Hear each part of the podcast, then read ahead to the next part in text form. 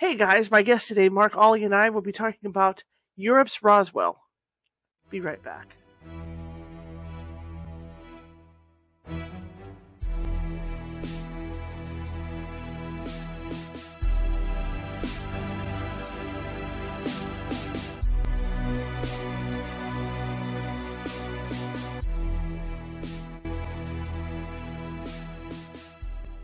Grab your popcorn and snacks.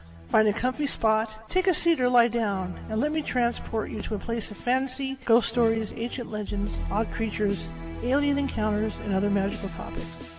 You may even decide to join the conversation. From faraway lands to your own backyard, with a small dash of pixie dust, turn out the lights and open your minds. The journey is about to begin. Well, hello everybody. How's everybody doing? I hope you're having a great afternoon. Sorry for the delay in the show. I was uh, pre-recording a show earlier today, and my internet was acting up. I don't know if it was my internet or the internet of, of, of the person I was recording, but there were all kinds of weird issues going on. And uh, all of a sudden, as uh, lo and behold, as I started to get this show going and you know get everything you know uploaded, I need to upload and get get everything prepped in fact, there's a mic on that shouldn't be on. Hang on one second. Let me look at this too. It's the kind of day we've had. Just want to make sure we're on the right speakers. Want to make sure we got the right speakers going on here. So let me double check. It's showing me the desktop. Okay. Anyway, um, just as we started, I started to get things powered up with this show. The internet went down, and there was no reason for it to go down. It just totally went down. So I know you guys have done this before. I had to go running in there and uh, unplug my modem and do all that stuff to get the internet back up. So I don't know what the heck was went wrong, but uh, yeah, there were audio problems earlier today. Anyway, my name is Charlotte, and hopefully I'll be your host for the next hour if, if nothing crashes. It's been like a Murphy's Law day, starting at 10 o'clock today. But I'm glad to be here. I'm excited to be here, and I'm excited for my guest. We've had him on before. Mark Olly has has a lot of knowledge, and it's really fun to talk with him. So I'm looking forward to this to talk about Europe's Roswell. Uh, if you're watching from Facebook, and a lot of you are, you like what you see, please be sure to hit that follow button. Uh, we're, you know, we're always looking for followers and to gain momentum. I want to thank the RSS feed, which is iHeartRadio and all those places out there. Apple, we are at 12,000 downloads for the month. I'm really stoked. I can't believe it, you guys. Fantastic, and that's that's what'll happen. Share, share, share. People start hearing more and more about the show. Uh, if you, again, if you're watching from Facebook and you haven't done so already, please hit that follow button. Always, like I said, we're always looking for followers and uh, show us some love. You know, if you, if you like what you hear today, show, show me some happy faces, show me some hearts. I wish I I got to figure out how to do this thing that everybody's doing. That's what happens when you get old. You can't do that stuff. You know, just show me some love and also comment in the chat room because what happens is, is that puts us up higher at Facebook's FYP, which means that Facebook distributes the show out to more people. Same thing with YouTube. If you haven't subscribed to our YouTube channel yet, please feel free to do so. It's free. And um, again, that uh, you know, show happy happy faces, hearts, and all that stuff, and comment in the chat room because that puts us up in YouTube's FYP as well, and puts us out to more people. All right, and if you need to find our team, because you know we do, we are we are a uh, paranormal investigation team, and if you need help from our team, go ahead and Google us, and you'll find us. You can either look us up at our California Haunts Paranormal Investigation Team or California Haunts Radio, and we'll pop right up right on up on Google. Anyway, without further ado, I'm going to bring in Mark Olly so we get this show on the road you know, I have an interest in Roswell. I always have had interest in Roswell, and I, I have read his book on Europe's Roswell. It's a fascinating book, and I think you guys are going to enjoy hearing about it because uh, who'd have figured? You know, uh, and who'd have figured this stuff? Well, we know what's going on all over the world, but who'd have figured, you know, uh, over in the UK, you know, something like this would happen as well. So I think Mark can give you more details about all that. So I'm going to go ahead and bring him on so we get the show because we started late anyway. So let me get the show on the road. Hi. How you doing? Hey. Not too bad. Hopefully you can hear me coming through loud yes. and clear. Can you hear me? Yes, excellent. Okay. Boy, I had all kinds of things. I did a pre-recorded interview this afternoon at uh, 10 o'clock today, and they couldn't hear me on their end. And then I did it over the phone, and then the, the sound was surging up and down the whole time, and echoes. And then, I, then once we got done, and I started, like I said, when I started into this show, then my internet went down. So it might have been something on my internet. I don't know what the heck happened. But thank you for being so patient. It's all right. No worries at all. I'm all set and ready to go. all right. For folks that don't know about you, t- tell them about you. Gosh, okay. Uh, writer. I write books. There's nine books out on Amazon. You can go and find them at the moment. Uh, presenter, presented uh, for ITV and for Sky, and uh, last year appeared on Ancient Aliens. Uh, archaeologist. That's what I do for a day job. Uh, I go digging stuff up, which is how I, in a roundabout way, got involved with a crashed or debris from a crashed UFO. Um, because I mean, who's going to miss up the opportunity to go and dig something like that up? Well, I'm certainly not. Um, so that's really how that story started. So yeah, I'm uh, I'm all over the place at the moment. oh dear, a legend in my own lunchtime. There you go. We still have to talk about we still have to talk about King Arthur too at some point. You and I. Oh yes, yeah. I've had, three, I've had I've had three books in the last 18 months, and one called Crystal Skulls and Human Heads, which looks mm-hmm. at archaeoscience, but also deals with this problem of the enormous heads that, that we keep finding. Uh, mm-hmm. Uh, then I've had the King Arthur one, Polychronicon of Merlin, Joseph, and Arthur, uh, which is doing okay, but it could do mm-hmm. better. You know, I mean, it's took 45 years to write. So, um, you know, it's the truth about Arthur. And I only live up the road from where he did anyway. So, that's you know. awesome. Well, you know what? We'll have to get you back on and help you a little bit. yeah, yeah, book. definitely. Well, tonight's Europe's Roswell. That's the third right, one. Ron, so, Roswell yeah. tonight. Let's talk about this this European Roswell because you know uh, I had no idea that this that this happened in the UK. I mean, this is all news to me, you know. And, and I've read I've read it halfway through your book. It's so fascinating. Tell, t- tell us how all this came about and how did you get involved in it and all that stuff. Okay, well, the story's quite straightforward. Um, I, somewhere at the beginning of the 2000s, around 2003, 2004, I was at a UFO conference, famous one that's in the north of England. Uh, it's mm-hmm. not going any anymore in the same form, but it used to be called Probe. Uh, it ran for about 30 years. And um, of course, all the speakers get together afterwards. So we all piled in the local curry house. And uh, there's this guy in a suit, really posh, you know, and there's me dressed sort of all hippie with hair everywhere. Uh, and we just kind of hit it off. Very unlikely uh, kind of friendship developed. And uh, and he's like, hmm, you're an archaeologist, aren't you? And I'm like, yes, that's what I do. He said, well, there's a case when we get, get away from eating this Indian. Um, there's a case I want to, you know, away from the conference, talk to you about. So I didn't think anything of it, kind of left it. I think it was probably the next year, about 2005. He uh, he phones me up, and he describes this crash that left debris behind, and he said, uh, "Do you fancy coming and seeing if there's anything there to dig up?" Uh, well, the more we investigated, the less it appeared that there'd be anything there that we could actually dig up. Mm-hmm. Uh, I mean, the parallels to Roswell start straight away because that happened in a desert environment. Mm-hmm. So it crashed on a very harsh terrain um, and didn't really embed anything into the ground. So we've got the same situation here because it happened in Wales, uh, just outside a little village called Llanilar, which is near Aberystwyth in mid Wales. And that's limestone with a sort of thin coating of soil. So there, there's no chance anything could bed in. Um, but then he carried on talking about the story. Do you want me to carry on? Do you want me to tell you the Absolutely. story he told me? Okay. Absolutely. Okay. Well, he, he carried on with this story and he said um, somewhere around about the beginning of, of um, 19, uh, 1983, he received a newspaper clipping because back then we didn't have internet like we've got now. You you know you couldn't get things posted to you by email and that. He got newspaper clippings sent to him that um, that the local guys thought was relevant to what he did. And he ran the local UFO group. So he gets this newspaper clipping and it says, Strange debris out of the sky.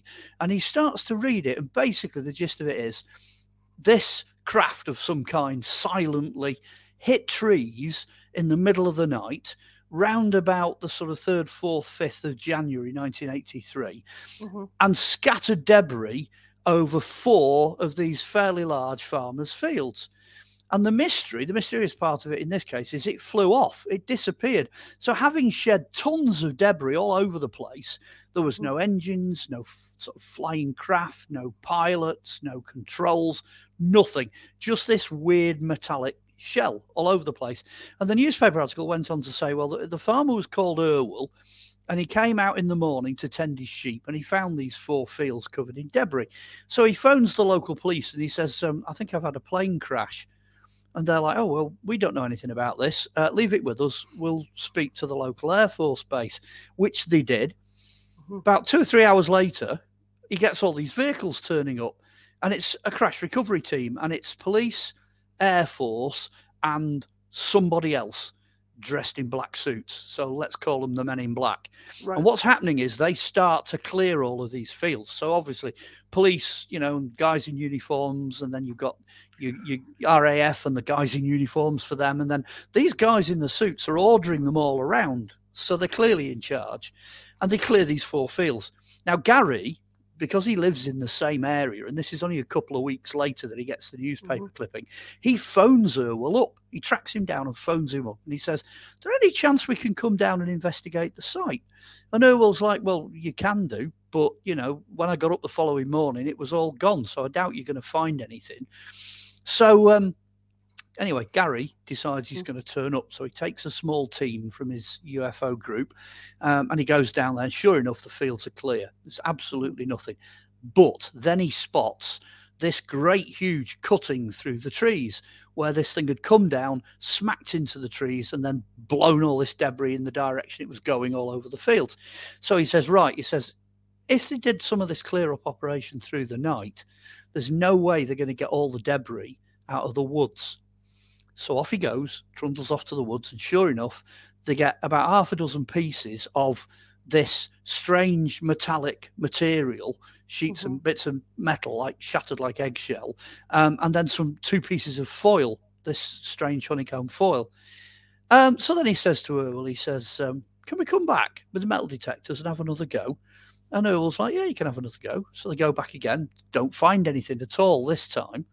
And he says, Oh, we'll come back a third time, see what we can get. Anyway, before he has a chance to go back again, Irwell phones him up and says, You're not going to believe this. They're removing the forest. They've turned up with like all this forestry, forestry commission stuff and they're cutting all the trees down and clearing it. wow. So Gary's like, they're removing a forest. So he phones up the local forestry commission and they say, ah, it's wind damage. It's wind damage, don't you know? So Gary says, well, do you normally remove a woods for wind damage? And the guy on the other end, you could tell was being a bit sarcastic. He says, no, but in this particular case, we are. Wow. So already, straight away, you can already see the parallels to Roswell, New Mexico, because you've got something crashed and nobody saw it. It Mhm. hit uh, a sort of wilderness environment. Only one farmer found it.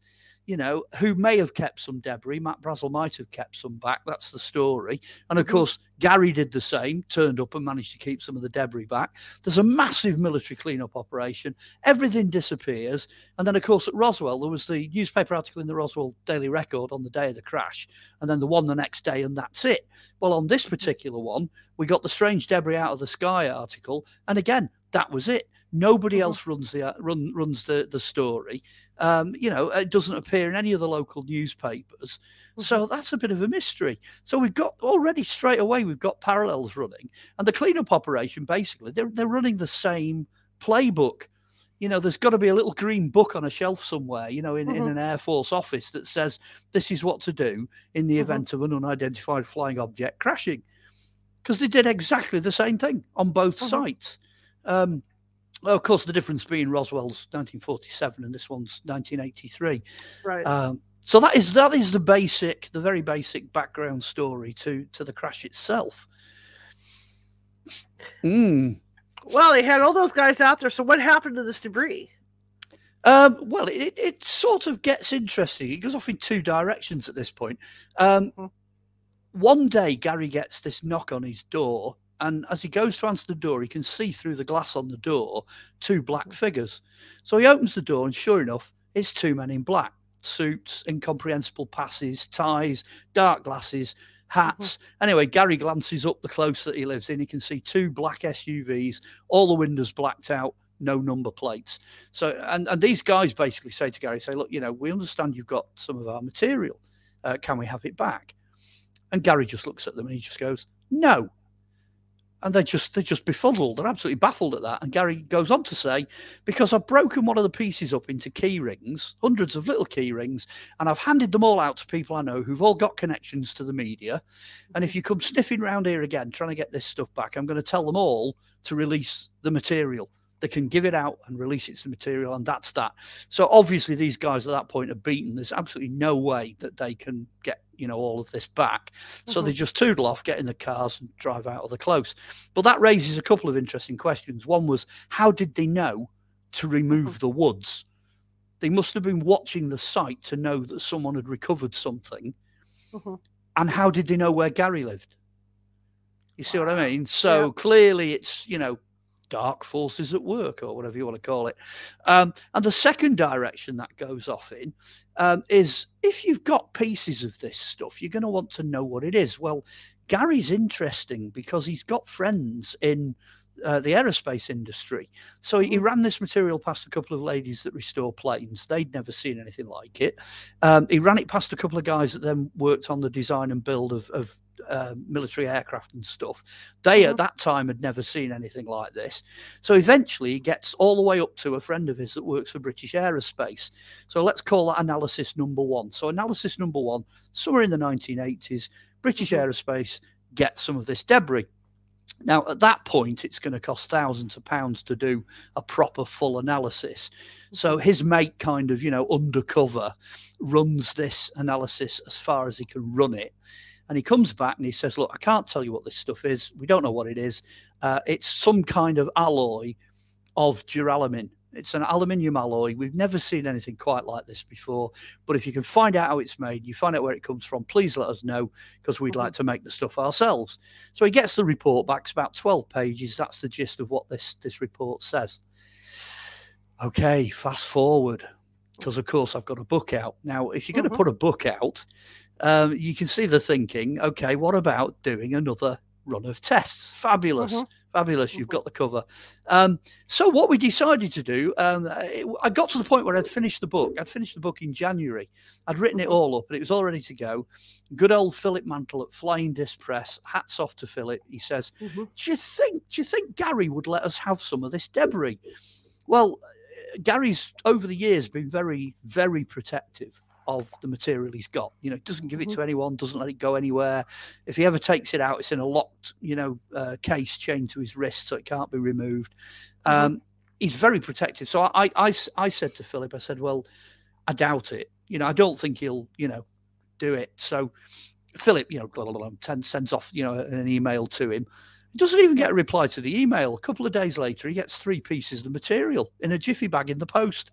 Well, hey, we've got it. You know, we can do this. So Philip sends one piece off to Australia and doesn't tell them, you know, anything, and then sends another piece off to America. So it's it's a double blind test. We'll see what this stuff is.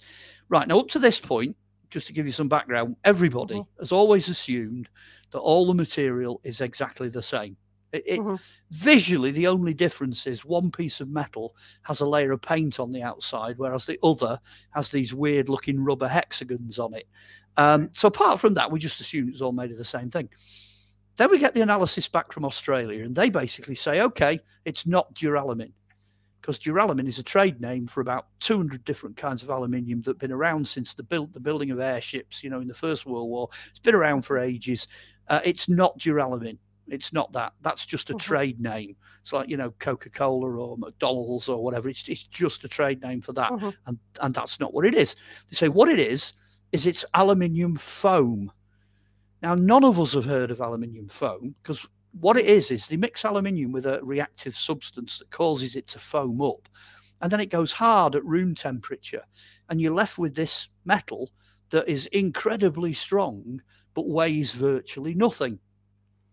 So that's what it is. And on one side, it's got green paint that's not aerodynamic. And on the other side, they reckoned it had a particular type of American glue.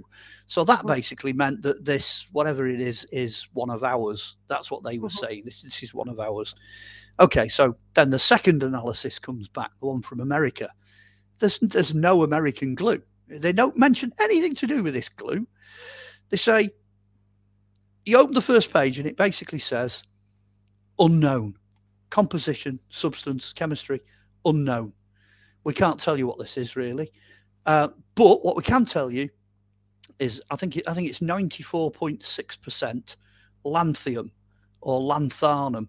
So straight away you're looking at something that's completely different. Okay, it's based on one of the new rare earth metals uh, that's in the extra bit on the bottom of the periodic table. So it, it's we're already into exotic stuff. So at this point, we dash off, we do loads of research, and we go through their report. Basically, it's everywhere. it's it's as common as muck. Literally, it's everywhere. It's just like quartz or you know limestone or whatever. But it's incredibly difficult to extract this stuff from the environment. I think it's like number 27 in the most common thing found on Earth. But it's also in the upper atmosphere. It's in meteorites, it's in comets, it's out on other planets, you know, it's it's everywhere. So the problem is not finding it, the problem is getting it, actually getting it out of the ground. Um, and it, it is exotic and it's really strange, and nobody's ever seen it. Now, a lot of people have come forward since we've published the results, and people have said, well, you know, the structure looks a bit like, you know, stealth aircraft or bombers or, you know, jet fighters or, or whatever. Nobody, nobody has mentioned the word lanthium or lanthanum. Nobody mentions it because it would cost millions of dollars to extract. And the real problem there would mean that that isn't one of ours, Mm-hmm. It's mm-hmm. one of theirs. It's alien technology. Now, there's a third option. You've got to bear in mind there is a third option that whatever it was that came down at Roswell, it, that was probably undoubtedly alien. But mm-hmm. what happens if we back engineered it? What happens if you know we we kind of turn turn it back and started using it ourselves? Well, in that case, there wouldn't be a problem if there was a commonality between you know what we're using and what this stuff is. Mm-hmm. So it could be hybrid. So it's either one of ours, or it's one of theirs, or it's somewhere in the middle. But, and this is the punchline, this is the real punchline. What on earth was that doing flying around in the skies in 1983? Wow. It, it did not exist. That's 40 years ago. You know, this material is is so exotic and so alien that it, it should not have existed. And and if you think logically about, you know, if you put a, if you put an aircraft up into flight, it takes a few years to arrive at that, you know. So they were developing this. If it's one of ours, they'd have been developing it in the 1970s, which is incredible. You know, it's, it's completely unheard of. Mm-hmm. Um, so that's kind of the position we're in now. We, we've got this strange, you know, material. It does have peculiar qualities as well. There's a brilliant photo, and it looks like there's something wrong with the photograph, and it's it's in the book. Oh, I must say, by the way, the book is show and tell. It's not just all full of like written material. Everything I'm right. describing, all the contents, the material, everything is shown big, you know, in uh-huh. good, good quality, you know, sharp photographs in the book. So you can actually go and have a look at all this. But the photo I'm going to mention um, is in one of the reports, and it's a photo of this lanthium. And they tried to photograph it with uh, one of these electron microscopes so they could get a decent magnification of it. And blow me if it didn't push back. The uh-huh. metal uh-huh. is actually active. It actively broke up their attempt to photograph it. So the metal itself is is sort of in a wavelength way. It's sort of alive. When you try and photograph it, it disrupts whatever you throw at it, and you can't get a good photo. So if you actually have a look, the test, you'll see that this thing's breaking up. The lines running across it is is where the photograph's just breaking up. So the guys in America were completely befuddled. They had absolutely no idea, not foggiest idea what this was. So you're into the same territory now as as as Roswell. You know, it just is. It's the same exact thing, you know, uh, down to the down to the material itself. The other thing you've got to remember as well, and this I found this amazing, given how much it costs to get lanthium out of the ground, hmm. it covered four fields. Some of these sheets of metal were two meters square, six foot square pieces of this stuff. I mean, I can understand if they wanted to get it back because of how expensive it was, mm-hmm. but that's more lanthium, pure lanthium, than was known to exist on the entire planet. Wow. It's it's bonkers, you know. Uh, Welsh fields are not small. I mean, they're not as right. big as a desert, a desert, but they're not small. You know, you, you're talking about a lot of area that was covered by this debris. Incredible. And the craft that hit the trees, you could see that it cut a, a swathe out of about 20, 25 foot. So in a way, that's too big for a, a, a drone. But mm-hmm. again, it's a little bit too small for some of the aircraft, you know. So it's odd. It's just very, very odd. Mm. That is mm. odd. Um, you know, when, when you think about that, and, and, and no, obviously, uh, well, excuse me, obviously, no bodies were found. Well, no. Whatever the uh, the actual thing itself was, it kind of lost its shell and left. Um, I mean, I can speculate a bit about that because over the years, when we've looked at this, uh, all the all the pieces are slightly bent. They're all Mhm. con- concave or convex. I think they're concave, and it's almost like the vehicle, whatever it was, this this craft was pressurized, and it was designed to either travel at high speed Mhm. In high pressure or strange gravity conditions, or possibly even interdimensionally if you push it that far. So when it slowed down, because it had to slow down in order to hit these trees, these Mhm. trees have battered the living daylights out of this thing and smashed it like eggshell because it's not designed to do that. You know, it's not designed to take those kind of impacts. Maybe it even has its own force field you know, so that when it's moving, it's actually not in contact with anything. So as soon as these trees hit it, they've, they've really knocked the stuffing out of it and taken all of the underside of this thing off because that's not what it was designed to do, you know. Mhm, Um, mhm. And that having been said, it's pretty hard to break the metal. I mean, Gary noticed that it pushed back when he tried to saw it. If you hit it with a hammer or you try and cut it with a saw, it's it's almost Mhm. impossible. You have to get a pair of pliers and kind of wiggle the edge of it.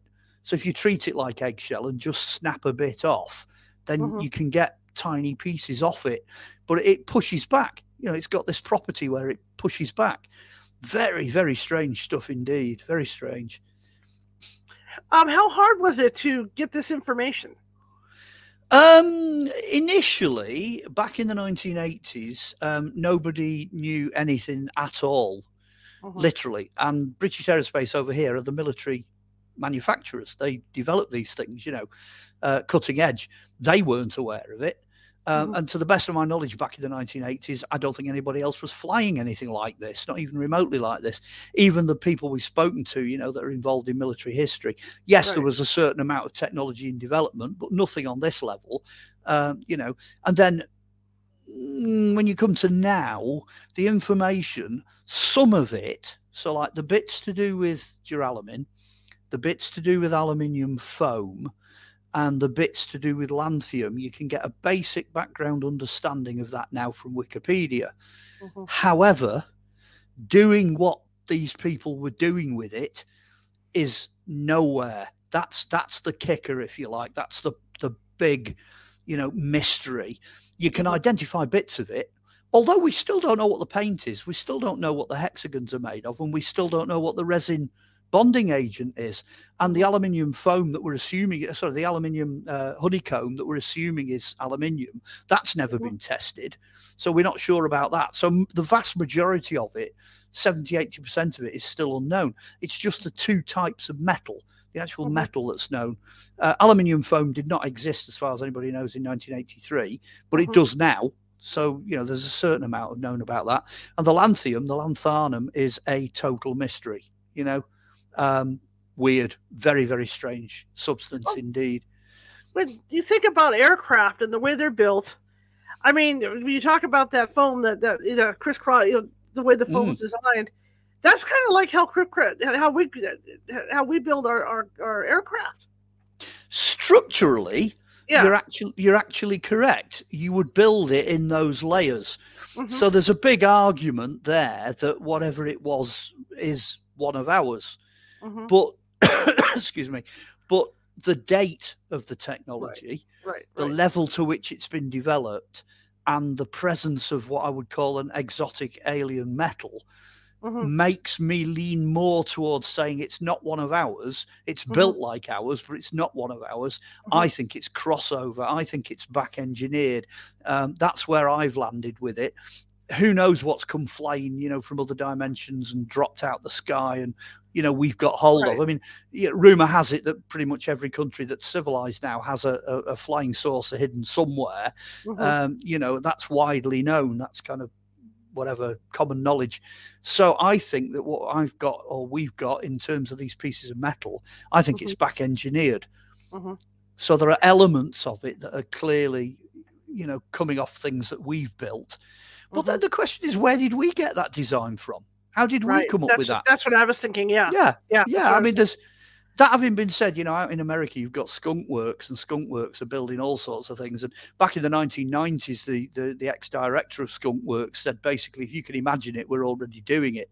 So, Mm-hmm. you know, back in the 1990s, they were really moving forward and pushing technology, but less so in the 80s, probably not in the 70s, you know. Mm-hmm. And then you're starting to go back to what I would call post war. So you're right. looking at things like Operation Paperclip, you know. Um, are we looking at German technology, Nazi technology that, that has had, you know, 60, 70, 80 years to develop? And, and what, what we're looking at here is secret technology. Mm-hmm. Um, uh, there is a punchline to that as well. And I've said this a few times in different interviews, and that is you know, the big buzzword for recent times has been disclosure. Right. Well, if you're going to disclose, why not at least admit to something that is now mm-hmm. already clearly in the public domain? Mm-hmm. We've got the story. We've worked out what this stuff does. We've we've actually we know what it is. Mm-hmm. So why doesn't somebody just come out and say it's one of ours? You mm-hmm. know, that'd be a, a, huge step forward. You know, we, are not exactly kicking the door of disclosure in; we're just kind of scratching at it or tapping at it. You know, but at least that would be something.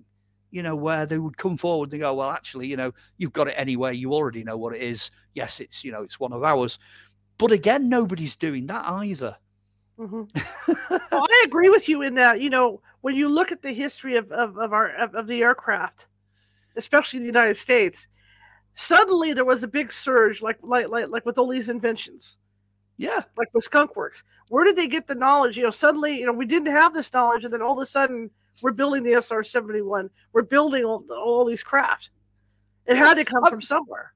Well, if that quote from the nineteen nineties is true, does mm-hmm. that mean they've cracked time travel? Mm-hmm. You know, teleportation. Are they blasting out to goodness knows where in space and we don't know about it? Or, you know, can they travel through solid objects? You know, can mm-hmm. they do that? You know, what what have they got? Because if he's saying anything we can imagine, chances are they've already got it. You know, mm-hmm. there was a hell of a lot of stuff going on in, you know, Star Trek and stuff like that. Yes, a lot of that technology's worked its way through, but a lot of it yes. hasn't. Yes. You know, what on earth is going on? You know, mm-hmm. and uh, you could you're almost at this point now where you know we could take a huge leap forward as you know the population of planet earth if they would just tell us what they were up to we're in the mm-hmm. 21st century you know we're now we're living the sci-fi of the past you know we're, mm-hmm. we're in it now you know mm-hmm. i mean i can remember when i was a kid at school you know in the 60s and 70s you know the the idea of living in you know 2024 would have been unthinkable you know you're in right, blade runner right. blade runner territory there you know well yeah well, uh, yeah. Oh. And then you think about the scientists, you think about the people like Gene Roddenberry, you know, and these guys, these these guys, these futurists, Ray Ray Ray, Ray Bradbury, even, you know, these guys.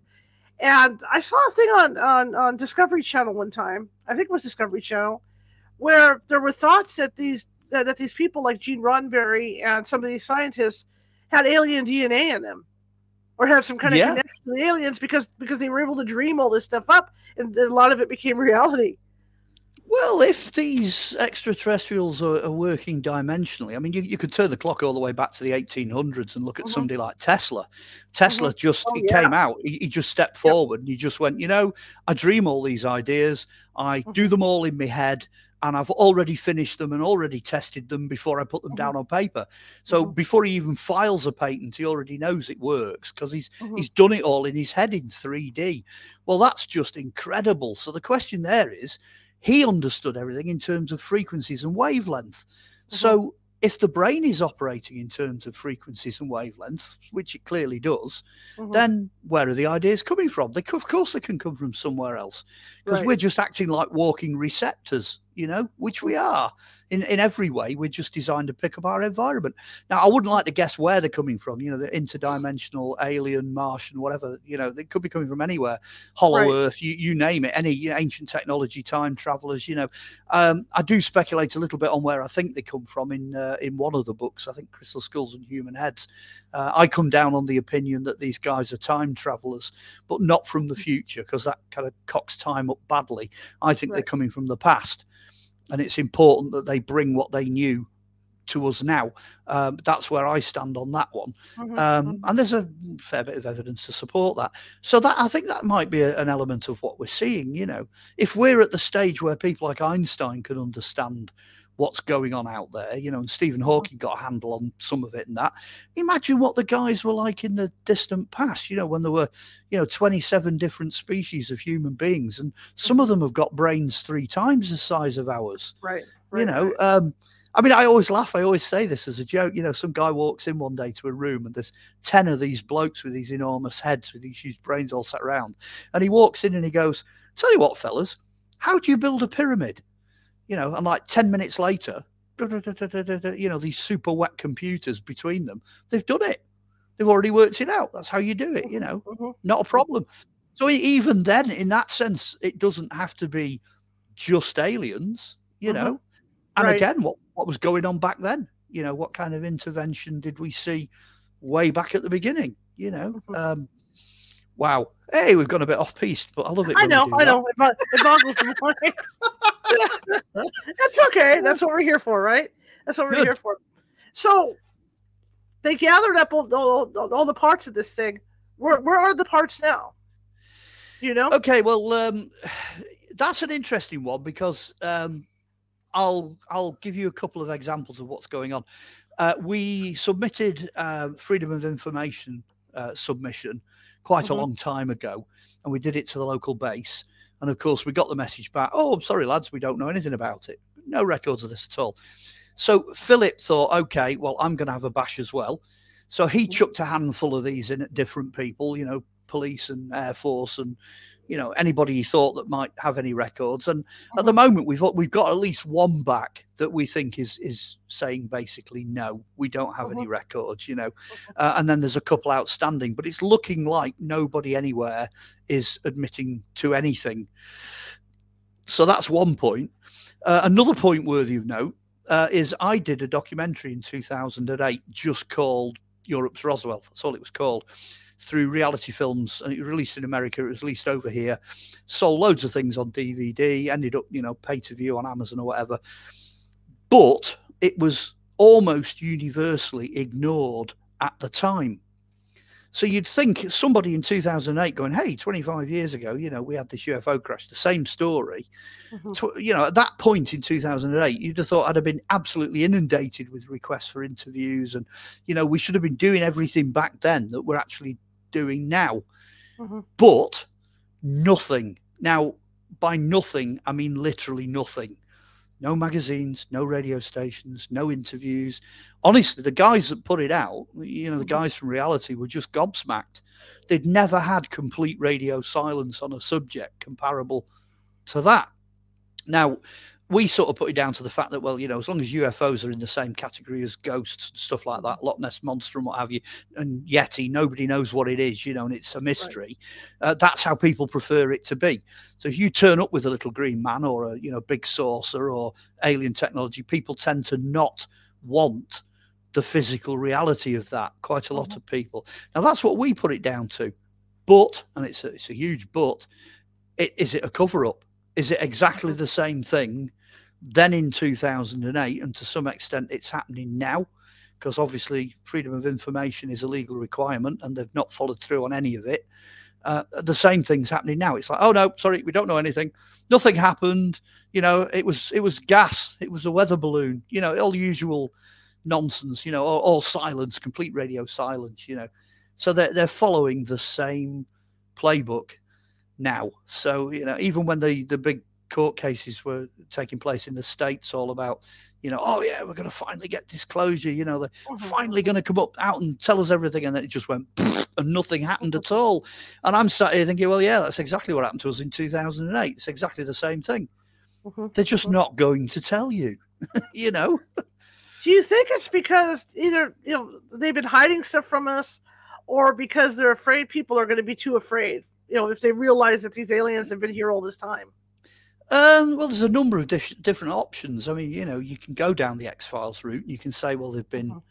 you know, interfered with by aliens. You know, and, Mhm. and aliens are everything. You know, we're crossbreeds, genetically engineered. You know, they're walking among us. Uh, you know, the whole X Files thing is is at one extreme, Mhm. or you can kind of go through the whole rook of different reasons why they might want to keep something a secret, you know, military development and all the rest of it, to the other extreme, where some of this technology might just turn out to be a bit dodgy. If it's coming out of Nazi Germany, you know, for example, people died in order to develop the medical side. So right. the whole, you know, if these little green men turn out to be, you know, they've been tampering with genetics for the last goodness knows how many years, if they're mm-hmm. genetically engineered pilots, that just blows the whole of the 20th century out of the water. Mm-hmm. They've broken every rule in the book you know uh, so they're certainly not going to go hey look what we've done you know they're not going to be all happy and open about that so so there's both ends of the scale you know on one mm-hmm. end of the scale it could be some kind of genuine alien conspiracy but on the other hand it might just be something a bit more mundane and they mm-hmm. don't really want you to know what they've done you know, mm-hmm. it could be it could be really simple. And and in, in the course of writing this book and the course of investigating Europe's Roswell as a case, because I'm right. approaching it as, you know, academic archaeologist, I've run across all of those all of those options you know i couldn't tell you which one it is just just from uh, the research i've done they're all possible it could could be mm-hmm. any one of them the other thing i find interesting about this the, the, the europe's roswell too is that and I realize that, that the fields are huge over there. You know, that, mm. that, that they have their sheep and that they're tending. But you think when this thing went down that there would have been some kind of noise.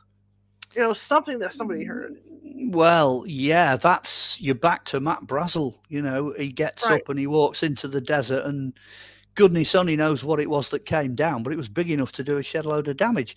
And the uh-huh. same thing is true over here. I mean, that's another reason they might not want you to know about it because it was uh-huh. only a you know less than a mile mile and a half away from the village mm-hmm. fortunately fortunately it came down and hit a load of trees and smashed on a farm if mm-hmm. something like that happened in a built up area you'd mm-hmm. be in serious trouble you know so that's another reason in this particular case mm-hmm. that perhaps the RAF wouldn't want you to know you know what they were up to. It could just be as well that it's American technology and the Brits don't want you know anybody to know that the, the Americans were doing that over here. Uh-huh. Maybe it's you know a joint a joint thing.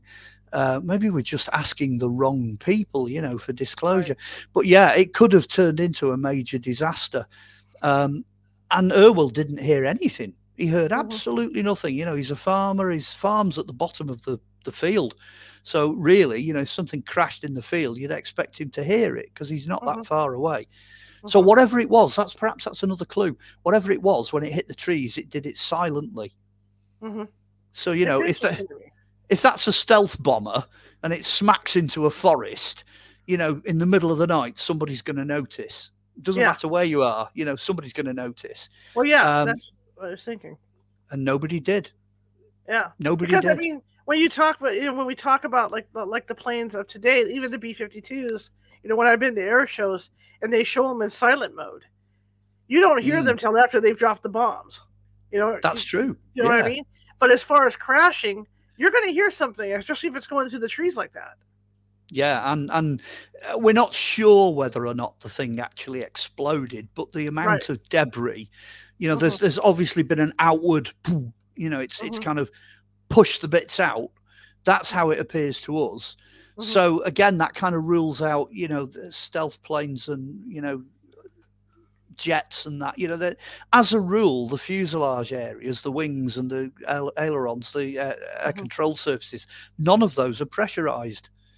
So it, it, doesn't that doesn't sit right with the evidence that we've we've um, we've been looking at. And again, you'd hear it, wouldn't you?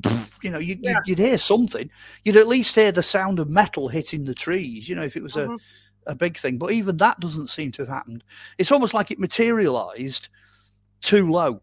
You know, it suddenly went whoomph, came into being, and it was sat literally on the tree line and then dropped.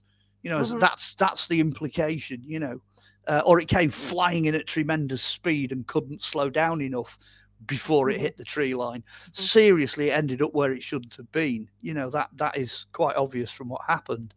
Um, yeah, but that brings me to the stuff I've heard, you know, on other interviews that I've done, where these aliens can make their craft look like nut. You know, either it's not there, or they can make them look like our planes. So maybe it's a situation like that too, where where it, it was silent because it was some kind of other dimensional thing, you know, when it came down. Yeah, I mean the the, the rubber hexagons, which we're assuming is is the outside mm-hmm. of the entire craft, which mm-hmm. is that is different from the structure we've seen on our own stealth jets, because mm-hmm. some of that hexagon material on some of them are, is on the inside, not on the outside, but mm-hmm. we think it's on the outside. Mm-hmm. Um, that would actually disrupt any attempt to try to see this thing mm-hmm. using conventional means. Um, so that is, you know, that is definitely stealth. But this lanthium, lanthanum, that also is a major disruptor, and that's on the outside.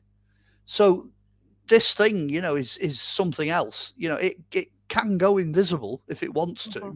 to most conventional technology. Whether or not it could go invisible to the human eye, mm-hmm. that's mm-hmm. you know that's something else. We can do that now. I mean, you know, you can see things on the internet where things suddenly become invisible because they reflect the environment around them. I don't mm-hmm. think that's what we've got here. I think it mm-hmm. just defies conventional um, tracking systems. Excuse me. I think that's what it is. So yeah, um, it, it, you know it has got a stealth component to it. That's only come out since we started doing the new analysis. Mm-hmm. Um, I don't think I even mentioned that in the book. There are elements of this that are still very new. I must say that the book is. Um, it's a statement of something which is still ongoing. So it's like you know, watch this space. If we get any more information, we'll let you know. Mm-hmm, mm-hmm. Excuse me. Now, the information that, that you were able to obtain and look at, I mean, was any of that redacted or anything like that that, that, that, that you had to sort through and try and figure out, you know, read between the lines on it? I would be delighted to be able to get hold of something of that nature. Um, what I can tell you is the three analysis that exist, which uh-huh. is the British Aerospace, UK, Australian, and American. None of that information is redacted it's all there mm-hmm. and certainly as much as we're able we've put it in the book mm-hmm. um, when we've then gone to freedom of information it's mm-hmm. not a case of having nice little pieces of paper with black blocks on it we're not even at that stage they won't give us anything they're, mm-hmm. they're basically saying it didn't happen you know it doesn't exist you know right. um, it'd be nice if they actually came out and went hey do you know what it was a weather balloon because then we'd be like yay something happened uh, mm-hmm. but then they're not even doing that they're not admitting that anything happened. So, you know, uh, maybe there was a hint of us, you know, poking the tiger a bit when we called it Roswell. Uh, mm-hmm. You know, we, are kind of pushing that a bit and going, "Come on, right. you beggars, come on, come on." Right. Um, I am absolutely, utterly convinced that there is a document that covers this crash, mm-hmm. and at least, at least one possibly more, because the police will have recorded it for sure. The local RAF base will have recorded it for sure. Whoever's vehicle it actually was, there'll be a crash report for that, even uh-huh. if it's not on the local RAF base. So that right. could be the Americans, or it could just be a national thing. You know, maybe uh-huh. it came out of a different base. Uh, you know, it's it's got to be there somewhere. It's got to exist. I'd love to get my hands on it, you know, redacted or otherwise. I, you know, because just getting that document, it would be an admission that it happened. Mm-hmm. You know, uh, but they've totally covered this, totally covered it. Do you ever think you're going to get any more information on this, or that anything else is going to come out? Well, the short answer is yes. I, I actually do. I do think there's still a lot more to do. Um, we've still got, as I said, we don't know what the paint is. We don't know what the resin substance is. It's not some mm-hmm. kind of American glue. It's something else, clearly. You know, uh, we don't know what these rubber hexagons are that are coating right. it uh, you know, we don't know what this strange aluminium hexagon foil stuff is that that's inside. We're assuming is aluminium, because mm-hmm. obviously now we're, we're being told it's it's not standard. So that could be anything. All of those things still exist to be tested. So if somebody really wanted to get stuck into this, that that's another set of tests for each mm-hmm. one of those things. You know, then you've got to start looking, like you say, at what structures already exist. So let's try and mm-hmm. find something that's comparable and start doing comparisons, which we have done. We've now gone back to some of these engineers that work on fighter jets. So we're going down that avenue and we're saying to them, Have you got anything that's like this? And just like you said, they're coming back with the same thing. Yes, we've got something that's a bit similar, but not the same. You know, mm-hmm. you've got elements of yours that are not the same. So there's all of that to do. There's still two freedom of information access um, requests out there, Mhm. and then and then if we were really determined, we can always go back and do a complete survey using modern technology of the actual crash site, because the detectors and you know the geophysics and all the stuff we've got now. Uh, Mhm. even lidar, you know, I've not even seen the site on lidar, so it, it might have left traces in the ground that we can see. So Mhm. there, there's a whole technological toolkit, if you like, that could be applied. Uh, the only thing that's stopping us really is two things. One is obviously the cost, um, Mhm. and second, whether or not we find it necessary to go down that route. Mhm. Because again, it's a lot of work. So who knows? You know, who knows what's going to pop out in 2024? Because because there's there's more to do. You know, we are doing more. Well, there's a lot of stories like that where there's been like, for instance, like the the, the flight 401 that went down in, in, in the Florida Everglades, where even now, all these years later, because that happened in the 70s, once every once in a Mm. while, because the way the water flows in, the water flows out, they're still finding debris. Yes, absolutely. Uh, I mean, I'm I'm inclined to think that you know, jammed into rock crevices or possibly Mhm. in the peat where this forest stood, or you know, and knowing how weathering works, and you know, sheep are particularly destructive on a ground level. I'm Mhm. sure if we really, really got stuck in, we'd probably get a couple of more fragments. Whether or not those fragments are any different from what we've already got, though, that would be a, a Right. you know a different matter. It'd be very nice if somebody like you know Prometheus, who does Ancient Aliens or whatever, came along and said, "We want to do a documentary on this, and we're going to throw Sure. some resources at it." You know, I, I think that would be nice. Erwell, the farmer, I mean, he's he's getting old now, so if Mhm. anybody wants to do it, they'll have to do it sooner rather than later. Um, and he's a bit touchy about appearing on camera and having his property declared, you know, um, as to where it is. So he's kind of he, he wants to stay low key. But one bit of Wales looks pretty much like the next, so you know there wouldn't Mhm. be a problem to anybody making a program.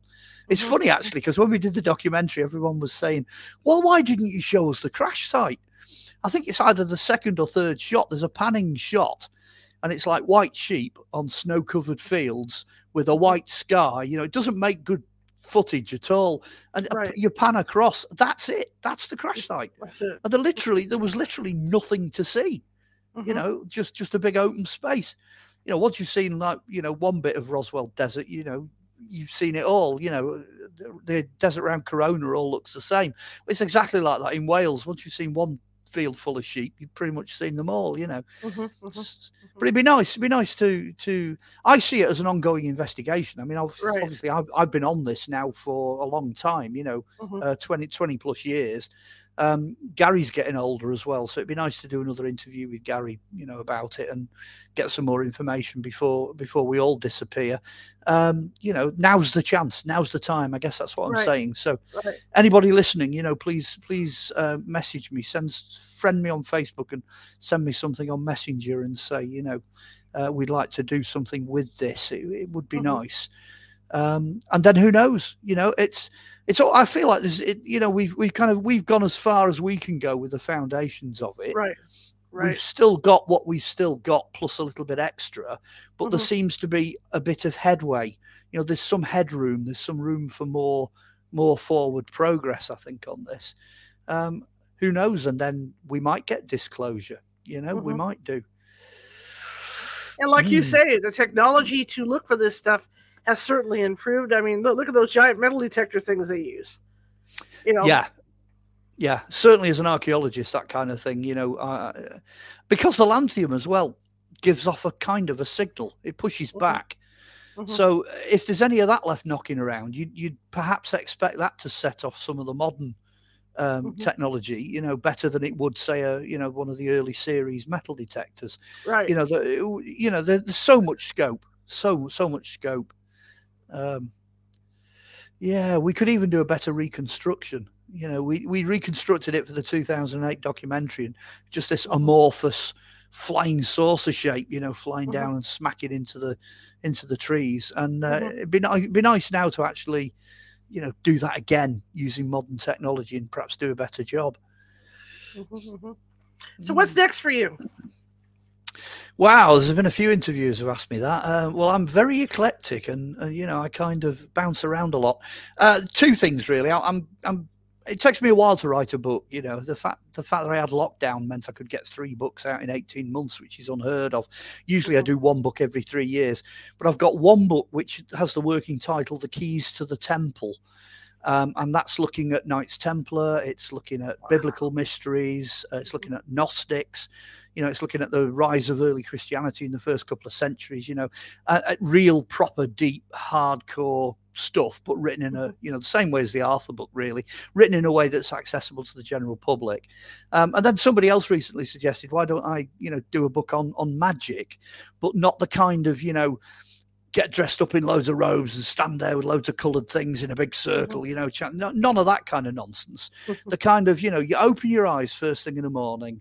How do you live magically that day? You know, how do you get mm-hmm. through the day? How do you survive the 21st century, you know, using old magical techniques and old, you know, mm-hmm. beliefs and what have you. How can you do that? So I thought, well, that could be a cheap and cheerful, quick book I can rattle off, you know, about the about the same size of some of the normal books because the Templar one's going to be massive. That's going to end up the size of the King Arthur book. I can see that coming because um, mm-hmm. I've been tink- I've been tinkering with that since 1978. So that's kind of where I'm going with that. I'm also at a UFO conference over here in the UK. I'm doing Awakening at, at Bolton uh, on the 17th of February, um, in which I can dive a bit deeper again mm-hmm. into this material because I'll have a PowerPoint. I'll have all the color photographs there and all the information and the data there. Uh, and we can speculate a bit more towards the end. The sub thing on that is the darker side of ufology, right. um, and it's it's it's cutting edge stuff. So dash out there and buy your tickets if if you there can. You if you happen to be uh, UK based or you want to fly over, I think there's a couple of American people on the uh, speaker list. So, you know, yeah, busy, busy in the next few weeks, the next few months. and where can people find you? Um, go on, I'll do the advert then. I'll I'll kind of summarize. If you want the books, they're all on Amazon. And like mm-hmm. I say, there's nine of them. There's loads of them. Just type my name in. They're all on there. Buy them, clicking, you know, click on, put the money in, and pff, comes flying through your door a few days later. hopefully, uh, that's your Amazon. So yeah, mm-hmm. anybody wants to see what I've done in the past in terms of production, and that includes the Europe's Roswell documentary, the original one. Get onto YouTube, and there's a company called Drake Michigan that has put them all up. So I've got everything now. All the TV back catalogue of stuff I've done, the ITV series, the documentaries for Sky, every it's all on YouTube. You can, you can get it all now. Uh, it took about 18 years to eventually get around to getting it all on there. So it's well worth a watch. And the third thing is if you want to contact me, Facebook as long as your name's not Fifi Trixibelle with a picture of a fairy, you know, and you don't really exist. As long as you really exist, you know, I'll uh, I'll friend you, and then you can send me things on Messenger um, and communicate that way. Um, and then if you want to go further, I'll you know I, I, do give out the email address occasionally, and we can communicate in more detail. So really, that's Amazon, YouTube, Facebook, and it's all done with. Hang on, let's get this right. Yeah, my name. there you are. That's the key Mark to it. Mark Olly. Yeah, Mark Olly, come come find me. Absolutely. Thank you so much. It is always so fun to have you on and talk with you. I'm glad we got here in the end. You know, despite the gremlins in the yes. in the system, uh, yeah. we've done it. You never know. It. it might might have been the military trying to cover it up again. Who knows? Yeah, you never know. You never know. You never, know. know. Well, let's get you back on if that's okay to talk about King Arthur next time. We'll get you done. Absolutely. Down the line to get you back on. All right, Mark. Thank you so much, and thank you for being so patient today. No worries. See you again. All right. See see you later. All right, guys. It's always fun to have him on. Look at that. I sank down. What is this? I get so short sometimes. It's always fun to have him on the show. He's he's a terrific guest. Tomorrow I'll be live. To tomorrow, uh, yeah, I'm fine.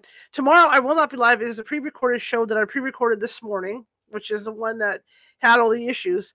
But tomorrow we're going to be talking about Bigfoot terrors, and my guest is going to be D- D- William Sheehan. because I'm having trouble talking to today too. William Sheehan is, is on board to talk about uh, some scary Bigfoot stories. He's done a lot of research in this, and he has a podcast that he produces to talk about this kind of thing because you don't hear it all the time. You know, the, a lot of the Bigfoot stories you hear are okay. I, I, saw him peacefully in the woods. You know, this is going on. He walked in front of my car. You don't hear about this other side of Bigfoot. So I had a nice conversation with him about that. So that will be tomorrow, 6:30 p.m. Pacific. I will be in the chat room. I will not be live on that one, but I but I will be with you guys. I promise. Okay. That being said, um, I'm going to take off now. And if you like the show, share it with five people. If you hated the show, share it with five of your enemies. We are we are we are equal opportunity here. I'm tired. We're equal opportunity here on California Haunts Radio. We're just trying to get the word out about our little old show, and you guys have done a great job doing that. And I'm really excited about the future. And uh, just uh, one more thing to remember is if Val- Valentine's Day coming up, Nancy Matz is going to be doing readings for people. Uh, you know, you can talk about your relationships and all that good stuff, and uh, she will answer your questions as best she can. And that will be February 4th at 4 p.m. Pacific over at the meetup. And the links to the meetup are down below oh no, not on this one. Huh? I'll be I'll, I'll be reposting those on here once once I get off here, so you'll have all all of Mark's inf- information and all the information about the, the, the events that we have on Meetup. Okay, I'm gonna go ahead and redo that. Check that out over at uh, at our YouTube site. Okay. All right. In the meantime, before something else goes wrong, I'm gonna sign off. Have a great rest of your day, guys.